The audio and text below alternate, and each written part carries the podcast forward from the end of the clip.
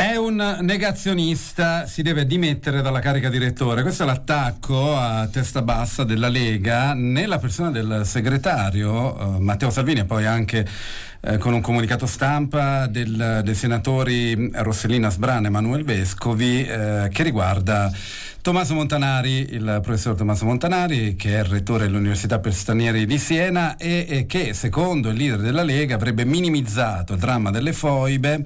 Salvini ha detto dalla Toscana arrivano parole gravissime, è strano e preoccupante che Letta, sempre col ditino alzato e candidato nel, nella Siena ferita allo scandalo PDMPS, non apra bocca e, e, e poi, insomma, Vescovi e Sbrana eh, parlano appunto di, di negazione di una verità storica conclusiva conclamata, conclamata eh, quantomeno incompatibile con il ruolo di cattedratico. Ma cosa, cosa, ha scritto Tommaso Montanari? Tommaso Montanari, professor Montanari, ha parlato di, eh, del più clamoroso successo di una falsificazione storica revisionista. Cosa significa? Lo chiediamo direttamente a lui. Buonasera, professor Montanari.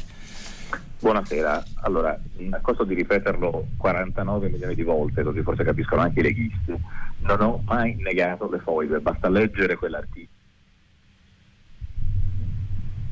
Professore, l'abbiamo persa un attimo. Ecco, non, non, riusciamo a sentirlo, proviamo a richiamare, proviamo a richiamare il professor Montanari per uh, questa ennesima polemica no, che, che, riguarda la sua persona. Eh, ieri la questione era la, la, la dimissione dal, eh, dal, dal, del ruolo tecnico all'interno del, del, Comitato ehm, Nazionale per i Beni Culturali, che è una, diciamo, un organo ministeriale su cui c'era stato l'attacco, lo ricorderete, del, dell'onorevole Toccafondi. Montanari, allora eh, cosa diceva a proposito delle foibe?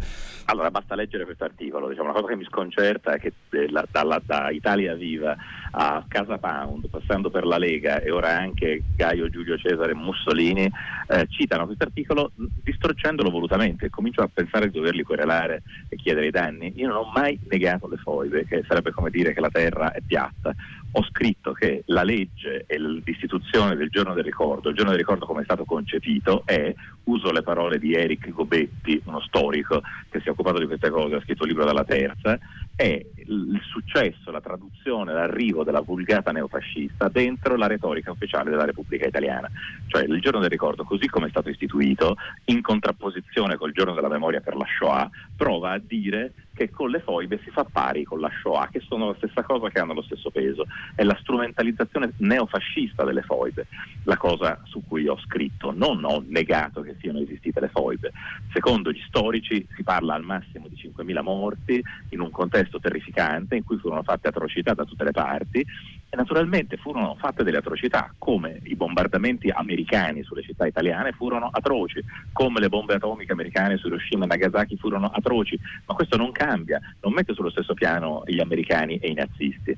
Questo è il punto. Invece quella legge, primo firmatario Ignazio La Russa, fu fatta esattamente per costruire eh, un'altra festa che fosse in contrapposizione da una parte con il 25 aprile e dall'altra col giorno della memoria.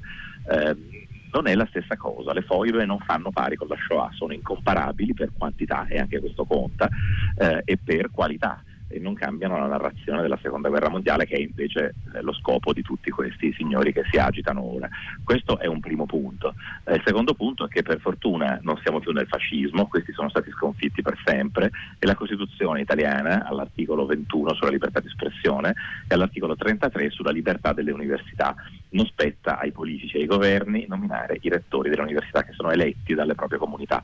Io ho fatto un discorso dicendo che la nostra università è e sarà antifascista, che dedicheremo 12 aule ai 12 professori che non giurarono fedeltà al fascismo, su questo programma sono stato votato e non c'è Salvini o Meloni che potranno farmi decadere da quell'incarico, perché per fortuna c'è una Costituzione, siamo in uno Stato di diritto. Grazie, grazie professor Montanari per queste precisazioni, buona serata e buon lavoro. Grazie.